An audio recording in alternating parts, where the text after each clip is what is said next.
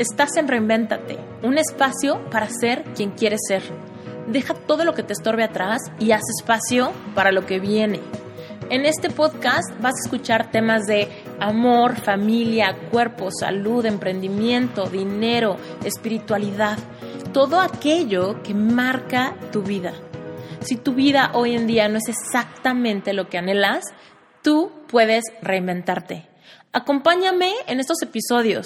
En algunos te hablaré yo sola de cosas que han marcado mi vida. Haremos reflexiones y trataremos de implementar herramientas de life coaching para que puedas lograr todo lo que anheles.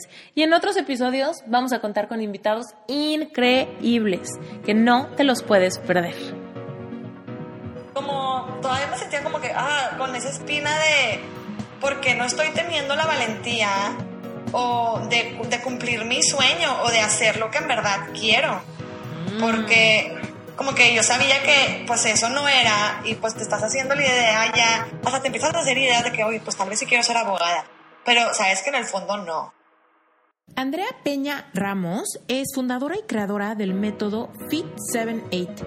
Ella es intensa, ocurrente e incansable.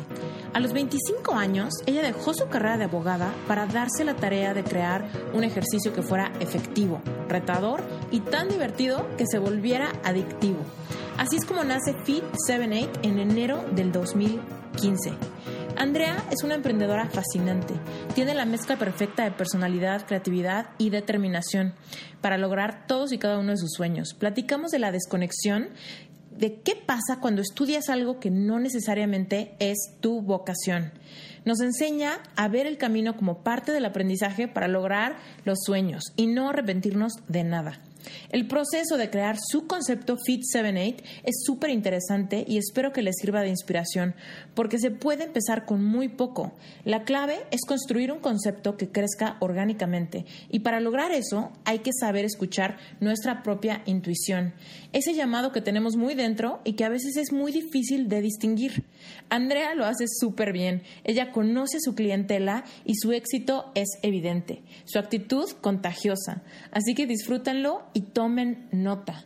Y antes de empezar, como paréntesis, si tú estudiaste una carrera y hoy te sientes incómoda en tu trabajo, escucha este episodio, te va a encantar. Vas a encontrar cómo no por haber estudiado una carrera ya no puedes cambiar de opinión o no hay nada más que puedes hacer profesionalmente para lograr libertad financiera y sentirte súper satisfecho, satisfecha en tu día a día. Disfruten este episodio. Besos. Claro que, o sea, yo le echaba un chorro de ganas en el ballet, creo que era buena, pero al momento que, que ya pues me iba a salir de prepa y, y pues tenía que elegir una carrera, eh, pues sinceramente hay cosas que tienes que aceptar que pues no voy a hacer una carrera de bailarina porque necesitas tener demasiado talento y ser la mejor pues para poder tener una vida económicamente estable como bailarina, ¿no? Entonces, pues en realidad, pues me iba bien en la escuela y todo, y esto del derecho, pues es parte de mi personalidad, que siempre he sido una, pues, mujer muy altanera y, pues, me gustaban todas esas materias relacionadas al derecho.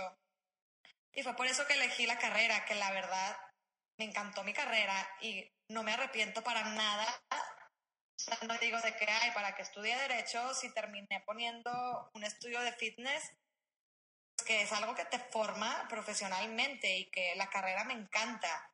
Pero al momento que trabajas, te das cuenta que lo que estudias no tiene nada que ver con la realidad, pues, de trabajar como abogada, que no iba nada conmigo. Oye, y ¿Cómo, ¿Cómo te diste cuenta de eso? O sea, terminas la carrera y en qué momento te das cuenta de, ah, tal vez quiero hacer algo completamente diferente. Claro. O sea, siempre fui como, pues no que era la rara de la carrera, pero era como todos iban bien trajeados, que de ahí se iban a las prácticas y así.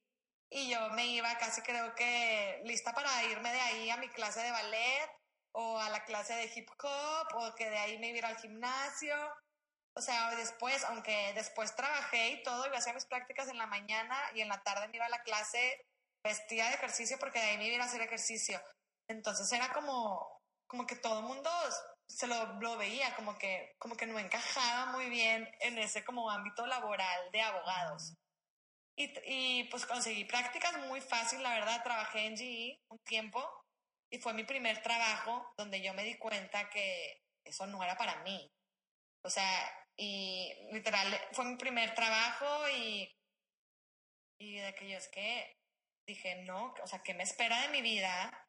Pues, revisando contratos, sentada ocho horas en una oficina, o sea, no, no iba conmigo y yo dije, no, pues yo quiero ser maestra de baile y voy a poner una academia. Y otra vez como empezaron a regresar a esas ideas de que a lo mejor ya no la hice como bailarina, pero pues puedo poner una academia de baile. Entonces, sin haberlo platicado con nadie ni nada. ¿Cuántos años tenías en ese momento? Estaba a punto de graduarme, yo creo que tenía 21 años o 22 por ahí, 21 por ahí. ¿Cuántos tienes ahorita? 30. O sea, hace nueve años pasó esto. Sí. Sí, es, poco pero mucho, sí. Sí, exacto, poco pero mucho. Y ya como que renuncié. Me acuerdo que al siguiente día de que en mi casa, de que, ¿qué onda? ¿Por qué no te has ido a trabajar? Yo, no, pues renuncié. Y que, ¿cómo? ¿Estás loca? Así de que la regañada de tu vida, de que el peor error que has hecho en tu vida, no sé qué. Pues ya me puse las pilas y empecé a dar clase de baile, o sea, nada más por no quedarme sin trabajar. Y entré a dar clase de baile con el equipo nacional de gimnasia. Se cuenta que les daba yo hice como un método de ballet para gimnastas, como para que hicieran los movimientos más estéticos y todo. Y yo estaba fascinada trabajando en ese lugar, porque aparte, pues que toda mi vida el ballet, como aprender de cómo entrena una gimnasta, pues es una fusión bien padre y un complemento muy padre, porque es bien diferente la disciplina que te inculcan en el ballet, que es como, como, como más artístico, más como elegante y así. Y en la gimnasia es todo como un entrenamiento más rudo, o sea, las chavas súper disciplinadas y ocho horas diarias y cosas bien difíciles que hacen, que yo me sentía que estaba en el circo, pero pues está bien padre porque se complementa su preparación física con la del ballet. Y ahí fue, o sea, no que me empieza a surgir la idea de poner Fit 7-8, pero como que yo estaba aprendiendo de, de todo lo que hacían en la gimnasia para poner una academia de baile, pero como basándome más en este modelo de las gimnastas, ¿no? Y ya después fue que me fui a... Ah, bueno, otra pregunta. Oye, aquí se me ocurre preguntarte, o sea, en este momento cuando estabas diseñando esto y te metiste a dar clases de baile, ¿lo, ¿en tu mente lo estabas haciendo por mientras? ¿O en tu mente ya le estabas viendo como todo el potencial de que esa fuera tu primer ingreso económico para el futuro o así? Lo estaba haciendo como por mientras, como en parte aprendiendo para yo poner mi academia, ¿no?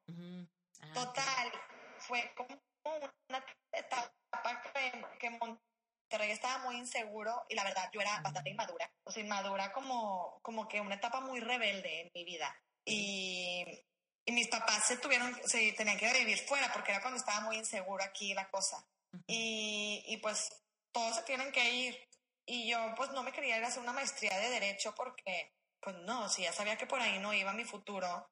Entonces me fui a un año a estudiar arte a Barcelona, así random, ¿no?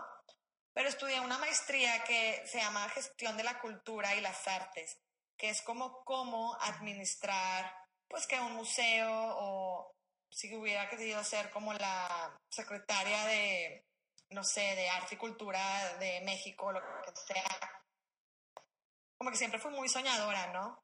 Y como que quería seguir mi ámbito, sí, de, derecho, como una carrera política, pero como fusionar el arte, ¿no? Junto con eso. Y ya al regresar, bueno, te platico este proyecto que tuve como muy, muy padre, que yo llegué, motivo que siempre he querido ser como cambiar a México, ¿no? O en ese momento que estaba muy inseguro, que yo creo que muchos chavitos queríamos que recién graduados como meternos a, pues a ayudarlo, pues lo que estaba pasando, que estábamos todos pues muy traumados y preocupados. Y empecé con una, una idea de hacer una asociación para los gimnasios municipales, que quería meter un método para crear semilleros y detectar talento. Y pues que en esa forma eso era, pues iba a servir para, pues todos los niños, los delincuentes, los vicios y así, pues fomentarles el deporte ayuda pues a bajar esos niveles como casos que, que, han sucedido en Colombia, que de esa manera lo, lo combatieron, ¿no? Como el caso muy famoso de Medellín. Y entonces como que yo traía esa idea. Total, ya mis papás empezaron a desesperar conmigo y regresé a la vida Godín, pues porque necesitaba trabajar, ¿no? Y entré a Farmacias del Ahorro, trabajé como abogada otra vez, regresé a mi abogacía. Estuve ahí ¿Y cómo se sentía eso? ¿Cómo, ¿Cómo te sentías en ese momento? ¿Estabas enojada, frustrada o lo tomaste con filosofía? Como, como, todavía me sentía como que, ah, con esa espina de, porque no estoy teniendo la valentía o de, de cumplir mi sueño o de hacer lo que en verdad quiero. Porque mm como que yo sabía que pues eso no era y pues te estás haciendo la idea ya, hasta te empiezas a hacer ideas de que, oye, pues tal vez sí quiero ser abogada, pero sabes que en el fondo no. ¿Sabes? me encanta. Fue como...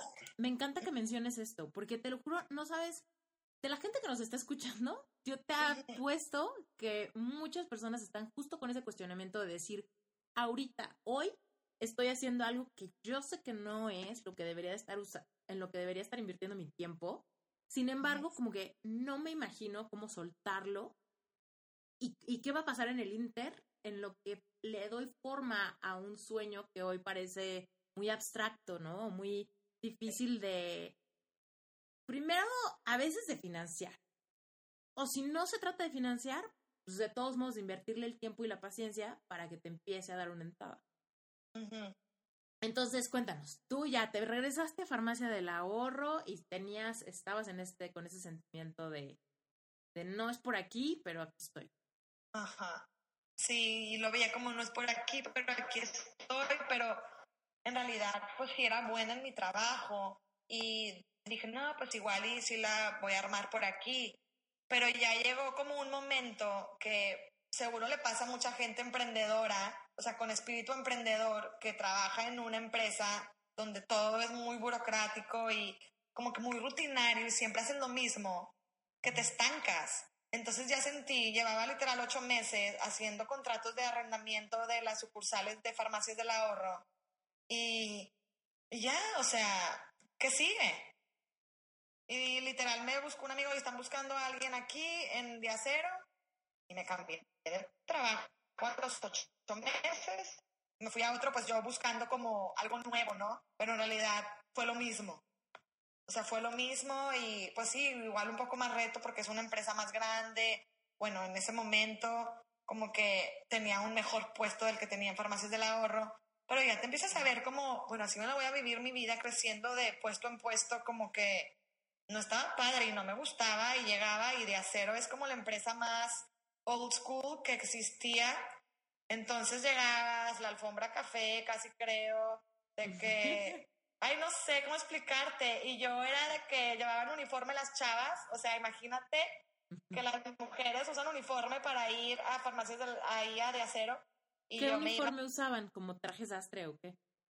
Haz de cuenta, traje sastre. Ajá. Y, y, yo negada a ponerme el uniforme y yo me iba en mi saco, en mi saco amarillo.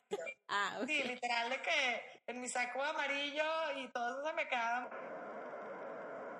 viendo y me quitaba los zapatos porque no aguantaba los tacones, así, ¿no? Literal de que me tomaban fotos de que yo sin zapatos y de que se las rolaban en los grupos de WhatsApp. Yo, ¿qué onda? De que así soy. Pero pero bueno, total, ya en día cero. ¿Eso era en mala onda? ¿Eso que mencionaste? O sea, había como... Pues no era mala onda, era como reba, de que... Ah. Es que literal, o sea, no, no pertenecía en ese mundo laboral, literal. O sea, mm. no, no era lo mío. Ok.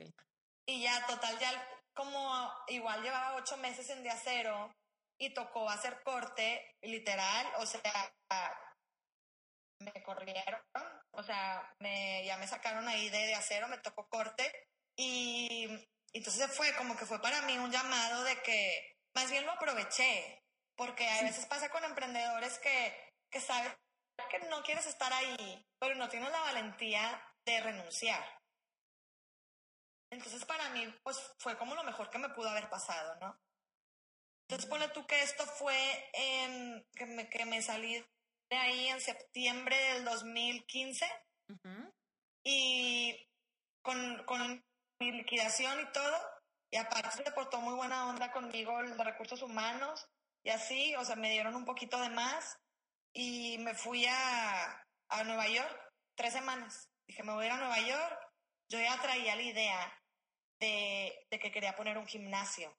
Como que dentro de ya estar ahí, yo ya había estado pensando que quería poner un gimnasio, porque te platico aquí. Eh, pues parte de que yo fui bailarina, que quise poner una academia y todo, al, en mi etapa de Godín fue para mí muy importante porque me hizo darme cuenta que no existía como un deporte que tuviera todo o que tú pudieras ir a un lugar una hora hacer todo lo que necesitas hacer como mujer, ¿no? Y más yo como bailarina que, que me retara no solo físicamente, sino también mentalmente. O sea, yo todos los días, por lo mismo de la hiperactividad que tenía, yo me levantaba todos los días, iba al gimnasio a las 6 de la mañana, porque solo así me aguantaba sentada después en la oficina, ¿no? Y me iba que un día a nadar, que un día que hacía yoga, un día pesas, pero como que no había algo que fuera, porque no hay algo que sea all in one. Entonces, pues ahí fue donde yo decía, pues quiero hacer algo que sea all in one y que haya música o que vas a una clase y de que está la música ahí de fondo y tú quieres que hacer el ejercicio al ritmo de la música, bueno, no está al ritmo de la música y pues como bailarina te desesperas, te cae, porque no lo haces mejor? ¿De qué? Pues más padre y se te pasa la hora más rápido, ¿no? Claro. Y así fue como pues fue, fue llegando la idea de, ok, quiero hacer algo, que hagas todo lo que tienes que hacer en una hora, que sea musical, que, que tenga un reto coordinativo, o sea, que no nada más sea 10 repeticiones de esto, luego como bootcamp, no, o sea, que en realidad sea como una coreografía de ejercicio, ¿no? Y eso es Fit 7-8. Y por eso el nombre Fit 7-8, porque las cuentas musicales en Five, Feet, Seven, Eight. Y pues de ahí el nombre, que lo amo y me encanta. Y, y, pues ya fue que regresé de Nueva York, más que nada ese viaje a Nueva York, me sirvió un chorro para, para ver los modelos de negocio de los gimnasios de allá. Y pues te das cuenta que pues tienes que tener clases grupales donde te quepan mínimo 20 personas. Que tiene que ser un espacio chico que lo aproveches al máximo como que igual yo me fui con una idea de, ok, voy a poner que esto es para...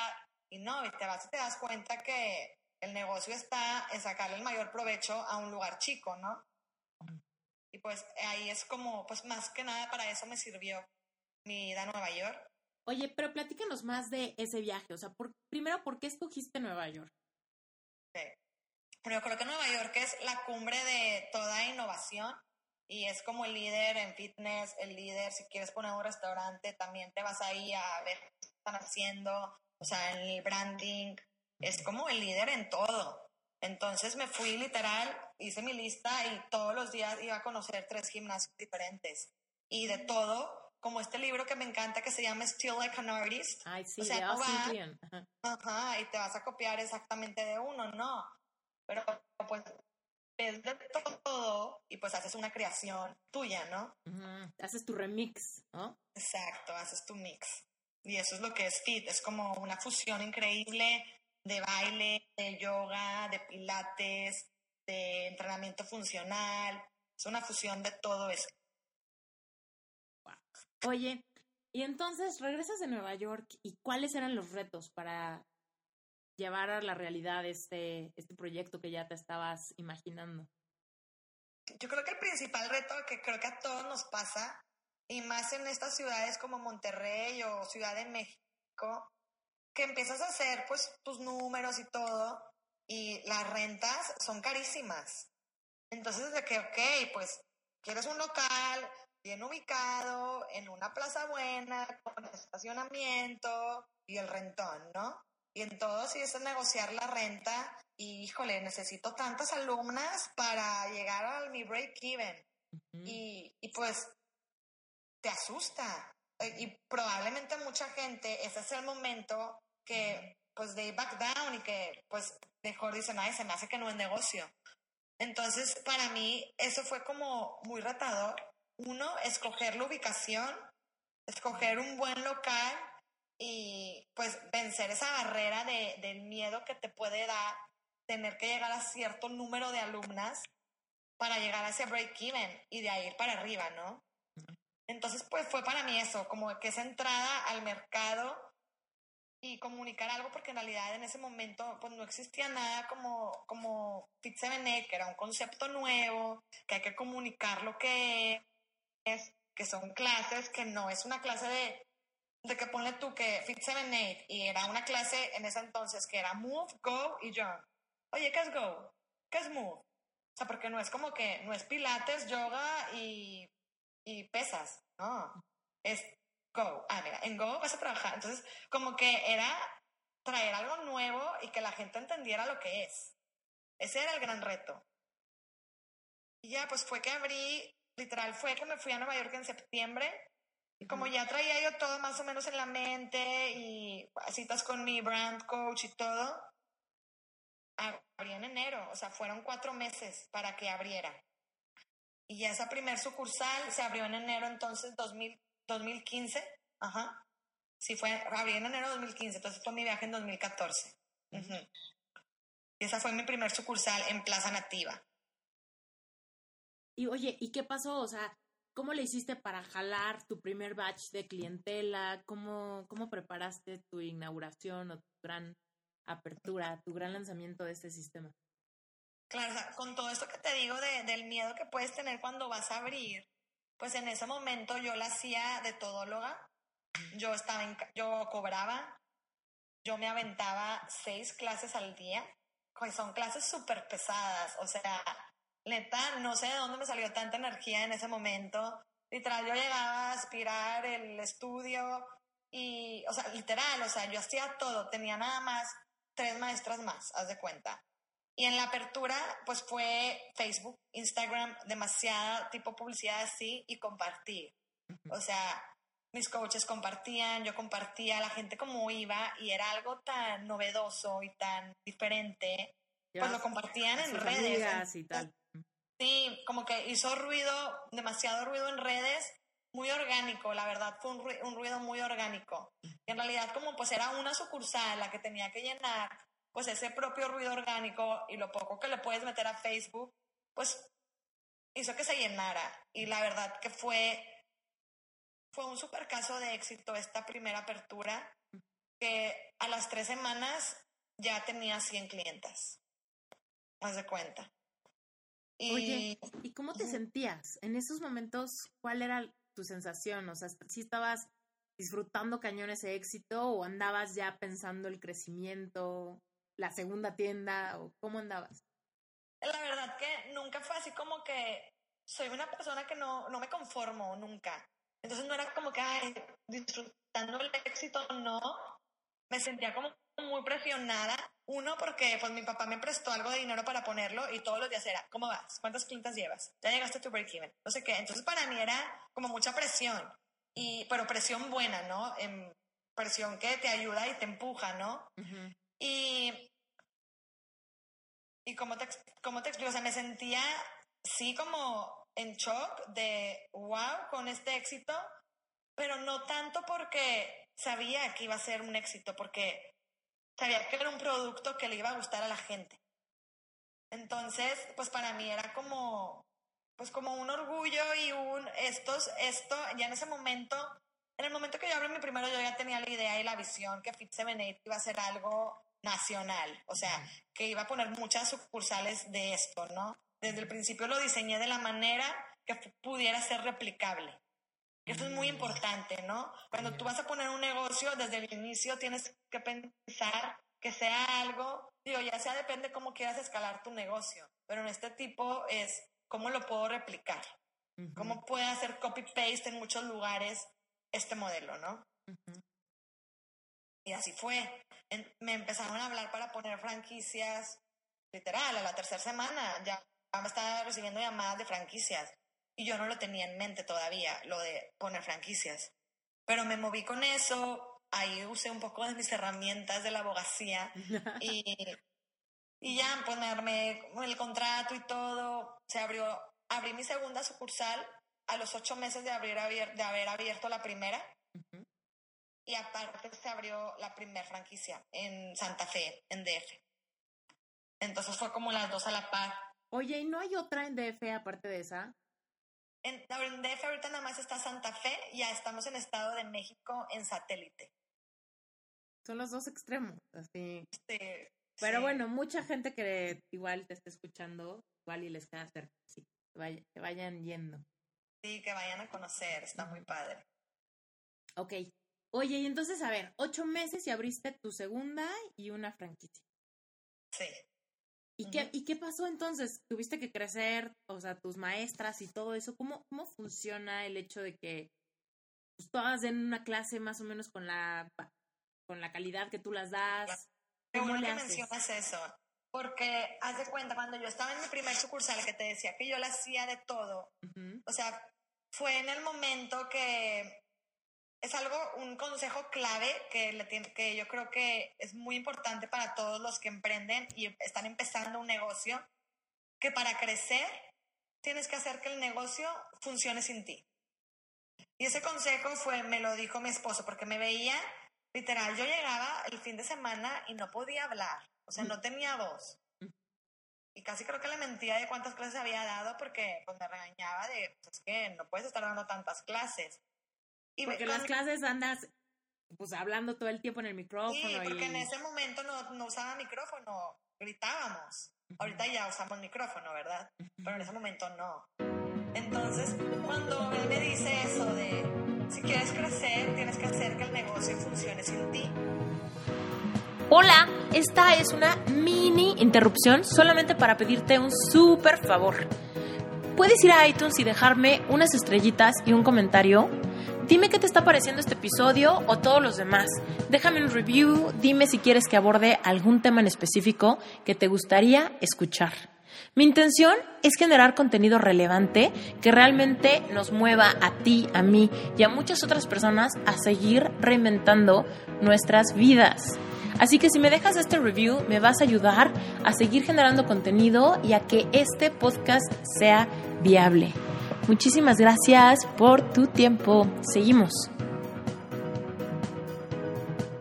Entonces, pues me dieron tarea de buscar más coaches, de manera que yo pudiera dar dos, tres clases al día y poder estar más... No tenía nadie en caja, pues primero que nada tener a alguien en caja, porque dar clases me encantaba. O sea, ¿dónde genero más valor yo? Pues obviamente dando clases, ¿no? En ese momento. Y ya, ahorita las coaches, pues es muy importante lo que decías tú, ¿cómo lo hiciste para que se mantuviera la misma calidad de las coaches, pues que tú? Y pues es el perfil, ¿no? Literal, todas mis coaches, no que sean copy-paste mías, pero son chavas, pues con mi perfil, son chavas que son ex bailarinas, que son súper intensas, que están locas, que son extrovertidas. O sea, tienes que cumplir todos los factores para poder ser una coach de Fit 7 Y obviamente pues hay capacitación y pues al, al, al principio, ahorita la verdad que todas mis coaches son unas, rocks, unas rockstars, pero al principio sí yo las veía mucho, oye, aquí tienes que hablar más fuerte y hay que dirigir la clase, hay que anticipar cada movimiento, o sea, muchas observaciones, mucha retroalimentación, evaluaciones constantes, ¿no? Mm, Ahorita tengo un equipo de head coaches que me ayudan a hacer todo esto y que la verdad pues todas son una super pro. Qué padre. Ok, buenísimo.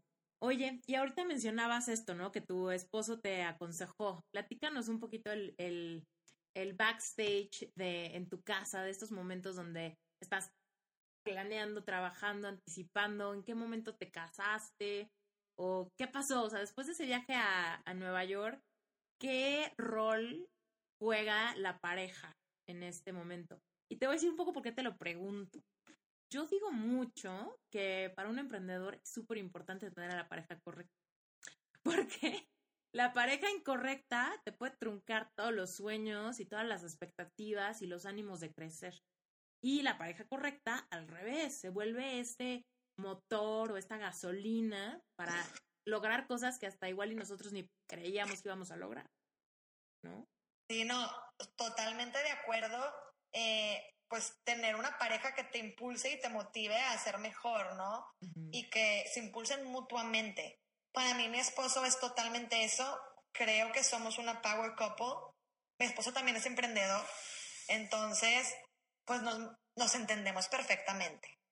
Y él sabe, pues que si yo estoy trabajando, aparte me aconseja mucho, mi esposo aparte es emprendedor, es economista, entonces él ha tenido un rol muy importante para mí en cuanto a, pues, asesorarme en los financieros de mi negocio o en cómo escalarlo.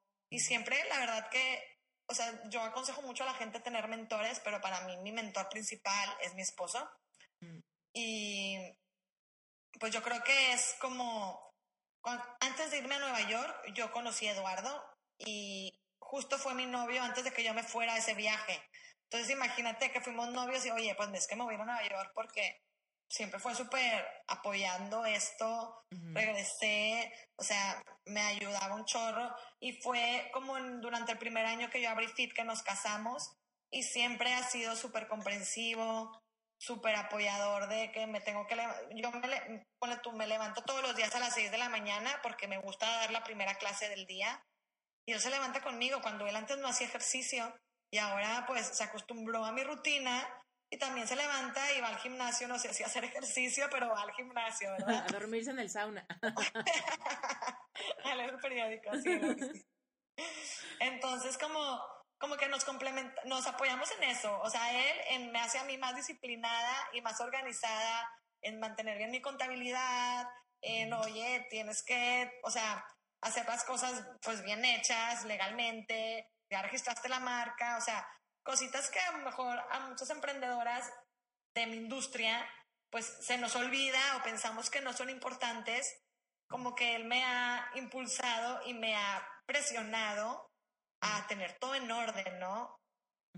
Y a tener pues un negocio, pues que sea un negocio, ¿verdad? Como me dice, si quieres ser una empresa grande, actúa como una empresa grande, ¿no? Claro. Y ya, y igual en mi caso, pues yo lo he apoyado en, pues le he pasado algo para que sea una persona más healthy, más saludable y pues igual en cualquier consejo que le puedo dar de su empresa, ¿no? Él tiene una empresa de zapatos, se llama Loli in the Sky. No sé si la conozcas. No, pero voy a googlearlo. Sí, está padre. ok, súper, súper bien. Oye, platícanos entonces, te levantas tempranito y das la primera clase. ¿Qué más? ¿Qué más pasa en tu día? Cuéntanos así un, un ejemplo de tu día a día? Pues mira, me levanto y doy la primera clase porque para mí la, dar clases como me llena de energía y literal cuando no lo hago me siento down todo el día. Es como mi café de la mañana es dar mi clase, ¿no? Mm. Entonces ya doy siempre dos clases en la mañana, la de 7 y la de 8 o la de 6 y la de 7. Y ya de ahí estoy un ratito en FIT, ahí como pues para tener presencia y luego ya pues trabajo administrativo, me vengo a la casa, más que nada, más que administrativo, no soy nada fan de lo administrativo, tengo una administradora que es mano derecha, pero el, el, los trabajos creativos me fascina. Y pues creo que soy una persona muy creativa. Y planear, ok, qué challenge sigue, o ay, ahora vamos a hacer este evento. El año pasado hice una competencia padrísima, los 7-8 Games, y era como así como los CrossFit Games, pero de que buscando a la, a la chava más fit, tipo de Monterrey, y competencia de que de agilidad, de coordinación, de fuerza, con puras pruebas. Muy padre, muy, muy original. Y hago challenges como cuatro veces al año. Y ahorita, por tú, ahorita en este momento está el Holy Body Challenge para preparar a las chavas para Semana Santa. Entonces, pues, ¿cómo vamos a comunicar la campaña? Y como empecé yo con eso de los challenges aquí en Monterrey, fui de, como de las primeras en hacerlo. Y, ya después como que empecé a tener muchas copias, pero siempre me he mantenido como mis nombres de los challenges super trendy, campañas de fotos pues muy cool, con concepto, con temática, que hecho, hago fiestas, por ejemplo, hice una vez un Neon Fest, donde era una, fui la primera en hacerlo, también después me lo copiaron mucho, pero en un lugar así, este, como en una bodega, con DJ, todas de que vestidas neón, bien padre. Hice una samba mamba jam con batucada en vivo, vestidas así como de Brasil, como carnaval. Entonces, todo ese, ese tipo de cosas de proceso creativo me encantan. Pero pues claro también que a veces todo ese proceso creativo hay que ponerlo en orden y hacer manuales pues para poder hacer todas esas cosas replicables, ¿no? Sí, para se quieren repetir. Franquicias, para que el, evento también suceda en México, ¿no? Exacto, ajá. Entonces de todo eso, pues hacer manuales y pues eso es como mi, mi chamba del día a día. Y estar buscando pues alianzas o cosas así. Oye, ¿cuál es el futuro? O sea, ¿quieres seguir franquiciando? ¿Quieres abrir más tuyas? ¿Qué, qué estás planeando? Pues mira, creo que el tema de franquicias es un tema complicado. ha sido un tema complicado y definitivamente las sucursales propias pues son mucho más exitosas que las franquicias. Eh, pero en este caso podría decirse que quisiera enfocarme en lo que ya tengo. Ahorita tengo cuatro sucursales propias y estoy por abrir una más en Cumbres.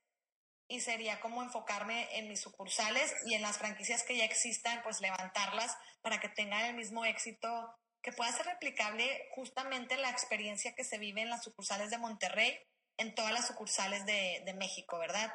Ahorita son, estamos en Querétaro, en San Luis Potosí, en Santa Fe, Estado de México, se va a abrir en Guadalajara, en Culiacán, y pues están en Monterrey, pues van a ser cuatro en Monterrey, más Saltillo, son 11 sucursales, que creo que como que quiero consolidar bien esto que tengo ahorita y empezar a ver pues otras fuentes de ingreso como clases en línea y entre otros proyectos muy, muy emocionantes que tengo por ahí, que todavía no puedo revelar. que son secretos. Ok, padrísimo. Oye, pues entonces definitivamente ha sido un hitazo, o sea, le diste al clavo, ¿no? Tengo, tengo, de hecho, tengo un programilla ahí que se llama Dale al clavo y tú le diste al clavo, ¿no? Porque es algo que te apasiona, es algo que te está dando lana, es algo que te hace feliz, es algo que claramente el público lo busca, ¿no? Era, lo estaba necesitando.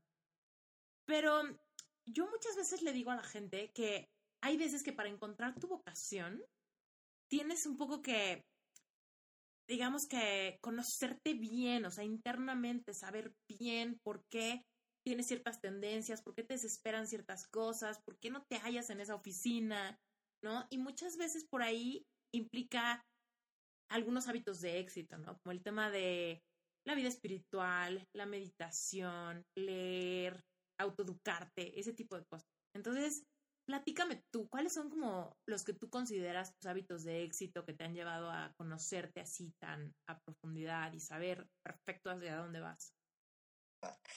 Bueno, yo creo que principalmente el estar solo, ¿no? El, el, tener ratitos para estar contigo.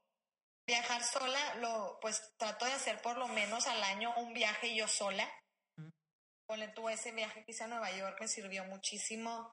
Me fui a Los Ángeles también una vez sola o una escapadita, o sea, no tanto para ver cosas de negocio, pero una escapadita a la playa, estar sola un rato, meditar, eh, estoy muy cerca de Dios, este, orar, este, estar cerca de Dios y pues platicar y poner las cosas en sus manos, como eh, eso me ha ayudado mucho, este, desde, pues desde que empecé, eh, estar en constante oración, tener un rato para mí, un rato de pensar, como que a veces se nos olvida, estamos trabaje, trabaje, trabaje, pero te tienes que detener a pensar.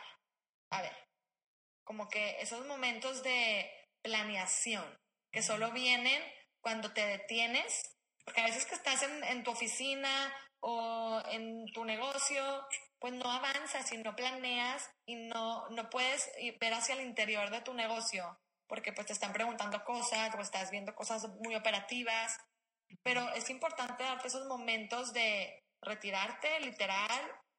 Hace dos semanas me fui con mi esposo a Licambi Spa, que es un spa como en un, como en las afueras de, de Monterrey. Ah. Y literal, nos fuimos fin de semana de planeación. Y así como te pones a ver, ok, a ver, qué problemáticas hay ahorita, cómo se pueden resolver, que eso literal sí necesitas sentarte y pensar y hacer estrategias y escribirlo. Entonces, eso es muy importante, darte ese tiempo para estar solo y para planear. Sí. Sí, contesté tu pregunta. Sí, totalmente.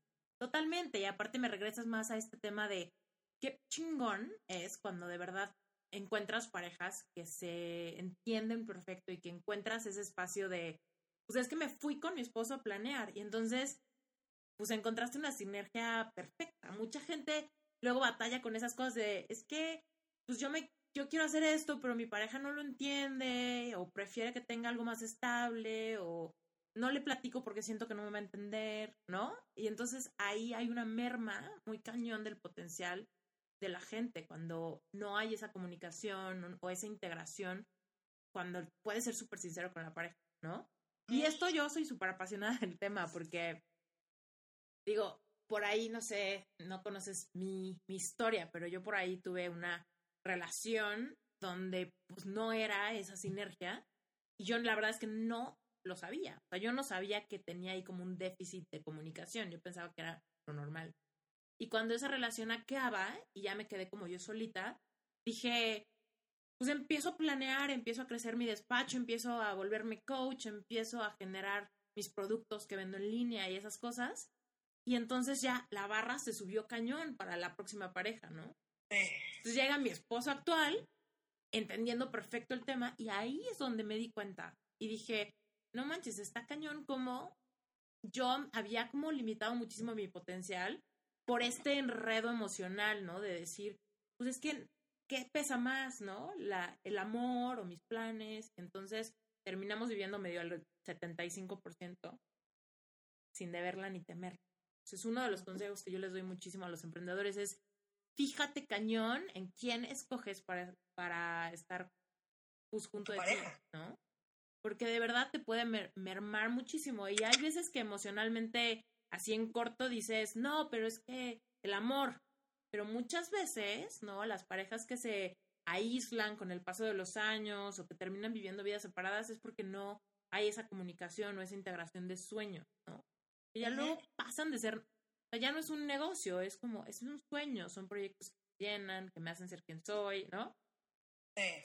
Por eso me, me encanta que hayas contado esa, esa parte de tu proceso creativo y esa integración con la relación, porque ¿estás de acuerdo cuando la gente que dice, no, yo manejo mi vida personal y mi vida profesional aislada?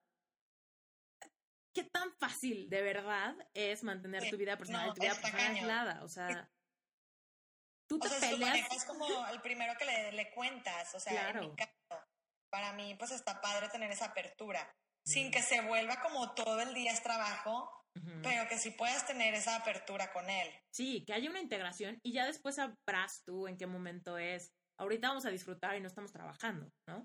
Pero sí, sientes que estás en un lugar donde te conocen así, literal. O sea, sabes que tú le cuentas lo que pasó en tu día y sabes que te está entendiendo.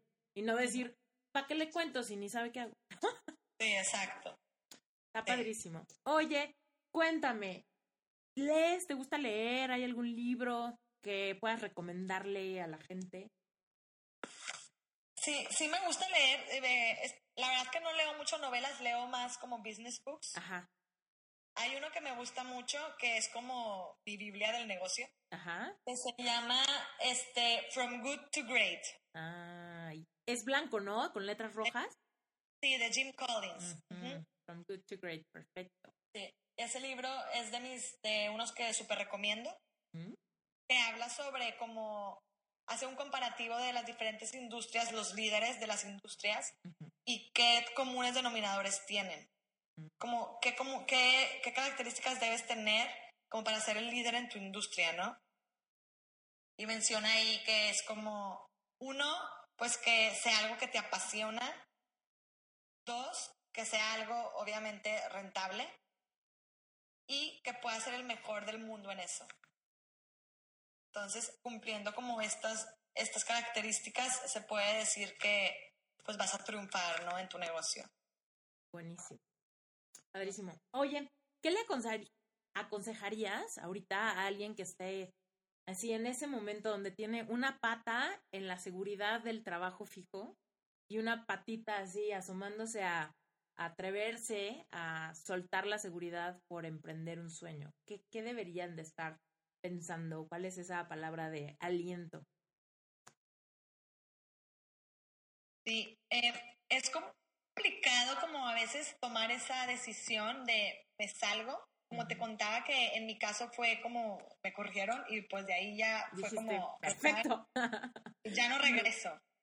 Pero que pues si ya tienen ellos como una idea muy clara y, y saben que ahí no está su futuro, o sea, que piensen que quiero estar haciendo esto toda mi vida, como que tú eres dueño de tu vida y tú debes de buscar hacer lo que te haga feliz y más que lo que te haga feliz, pues lo que quieres seguir haciendo, porque vas a estar en un lugar donde no quieres estar. Entonces, si tú que puedes tomar esa decisión, tómala. O sea, a veces a lo mejor, creo que el miedo que más puede existir es la seguridad económica, ¿verdad?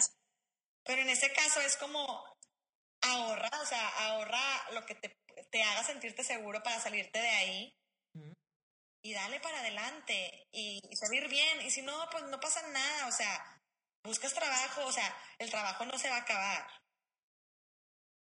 Ahí es la cosa, como que que tienen ese miedo de, que no, el trabajo no se acaba.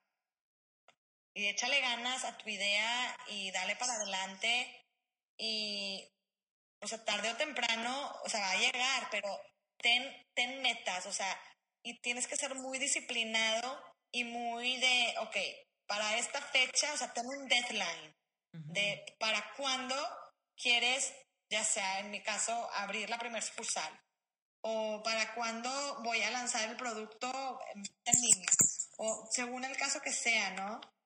Pero pues que todo se puede con una buena planeación, con una buena disciplina, y si tienes la pasión dentro, vas a conseguir el dinero que necesitas porque vas a poderlo pichar a los inversionistas, o si ya tienes el dinero, vas a tener, vas a poder vender tu producto porque vas poder comunicar, pues lo mismo que a ti te apasiona de eso.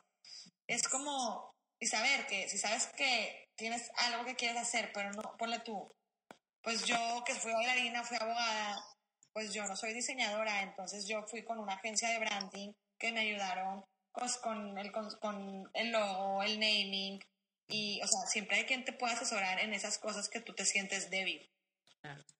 Tú eres el encargado de ser el líder, de llevar tu idea y tu sueño, pues, al mundo real. Pero siempre hay quien te puede ayudar en lo que tú sientas que estás débil. Me encanta. Me encanta, me encanta. Muchísimas gracias por haber estado en este episodio. Ahora dinos en dónde te pueden encontrar, porque seguramente después de este episodio van a querer buscarte, ver tus redes sociales, buscar el, el Fit 78 más cercano. Así que cuéntanos. Los pueden buscar para el Fit 78 más cercano en la página web fit78.com, o sea, fit78.com. Y ahí vienen todas las sucursales y puedes reservar en cualquiera para tu clase de prueba. En casi todos los lugares es gratis, menos en Santa Fe. Y también puedes, bueno, a mí personalmente en mi Instagram tengo como Andrea Fit78 en Instagram y la red de, del estudio es Fit78 Studio. Perfecto. Ahí lo que quieran, pueden mandar mensajes direct para cualquier consejo o lo que quieran. Muy bien. Yo voy a poner todas las ligas en los detalles del episodio para que todo lo que dijiste, a nadie se le escape un dedazo o algo así. No lo... Perfecto. Oye, antes de que te vayas, dijiste que hay clases de prueba. Entonces, ¿qué? O sea, ¿reservan a través de la página web y pueden ir a una clase gratis para probar? Sí, o sea, ellos entran a la página web, se van a la sección como de de reservar o de comprar clases y hay una opción que dice clase de prueba. Mm. Entonces ellos compran esa, que en algunos lugares va a ser cero pesos o en otros 150 y ya compran esa clase de prueba y ya tienen ese crédito para reservar su primer clase. Buenísimo. Oye, ¿y cuando ya alguien se suscribe, pagan por clase o pagan por mensualidad o por paquete de clases? Por, por paquete de clase. Tenemos paquetes de 20 clases, 15, según como que tantas veces puedas ir en el mes. ¿Te gustaría ser solopreneur? ¿Te gustaría ser nómada digital? ¿Te gustaría tener la libertad de trabajar a tu manera, en tus proyectos, como tú quieras y realmente aportarle valor a la gente, pero descifrar la forma en la que puedes tener estabilidad económica para de todos modos disfrutar la vida desde donde quiera que estés, te invito a que te suscribas en la página de Plan A, Estoy a punto de empezar a liberar toda la información al respecto de Plan A Mastermind. Va a ser un espacio para un grupo selecto de personas decididas. Plan A Mastermind. Próximamente. Gracias por haber escuchado este episodio. Si quieres saber más de cómo trabajar conmigo, te invito a varias cosas. Por un lado, si quieres recibir coaching personal, tengo varios paquetes que ofrezco en esteriturralde.com diagonal coaching. También puedes ver ahí las conferencias que doy talleres grupales y te puedes suscribir a mi newsletter. En esa newsletter te van a llegar a tu correo recordatorios cuando haya nuevas entradas a mi blog o nuevos podcasts. Así que si te está gustando esto, déjame tu correo, te prometo que te voy a mandar puras cosas interesantes y nada de spam. Por otro lado, si no conoces dalealclavo.com, te invito a que te metas. Este curso solamente lo vendo un día al mes. Así que si te interesa, métete de una vez, regístrate para que te llegue un recordatorio de cuándo va a ser esa fecha misteriosa cuando lo vendo. Es un curso increíble que te va a ayudar a filtrar tus ideas. Así que si todavía no sabes realmente qué quieres hacer o cómo puedes alcanzar tu propósito, este curso te va a encantar. Y lo mejor de todo es que ahí en el home, en dalealclavo.com, puedes escuchar los primeros dos episodios gratuitos. Así que mi intención es que si esos dos episodios te gusten, sepas que seguramente todo el curso completo te va a encantar y es un buen uso de tu dinero. Pregúntate, ¿qué te gustaría hacer? ¿Eres un emprendedor? ¿Eres un solopreneur? ¿Te gustaría ser un nómada digital y trabajar desde donde quiera que te encuentres? ¿Eres un freelancer y quieres trabajar desde tu casa? ¿Quieres ser un influencer y realmente quieres propagar tu mensaje? ¿Eres un coach o maestro de algún tipo y quieres empezar a compartir tu mensaje a gran escala? Y por último, si eres un emprendedor, si tienes un negocio y necesitas un branding que realmente resalte tu personalidad, métete a rocketcomunicacionvisual.com. Ese fue mi primer emprendimiento, es mi despacho de diseño y me encantará poder colaborar contigo. Muchísimas gracias por todo. Yo soy Esther Iturralde, emprendedora mexicana, life coach y podcastera. Gracias por haber escuchado este episodio. No olvides dejarme un review y hasta la próxima.